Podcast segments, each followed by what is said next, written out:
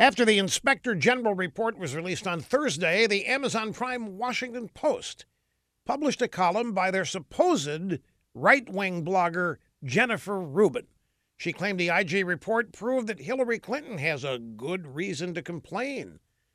Rubin said that poor Hillary was the victim of James Comey, who also used non government email for official business. The IG report concludes that Comey acted outside FBI norms during the entire Clinton email investigation. Now, according to the so called conservative Ms. Rubin, this supports Hillary's claim that Comey tilted the election to Trump. Now, maybe this drivel will satisfy Rubin and her readers, but it does not pass the smell test or the POS test. Uh, not that the truth matters to liberals, but the truth is Comey's gross mishandling of the investigation benefited Hillary Clinton.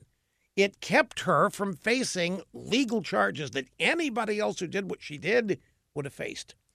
Hillary deliberately ignored the law in setting up her own private email system. She broke the law by using her homebrew server to send and receive classified information, including to and from Obama, and she walked away scot free, as did he, even though there was good reason to lock her up. I love that, the way that sounds. Lock her up.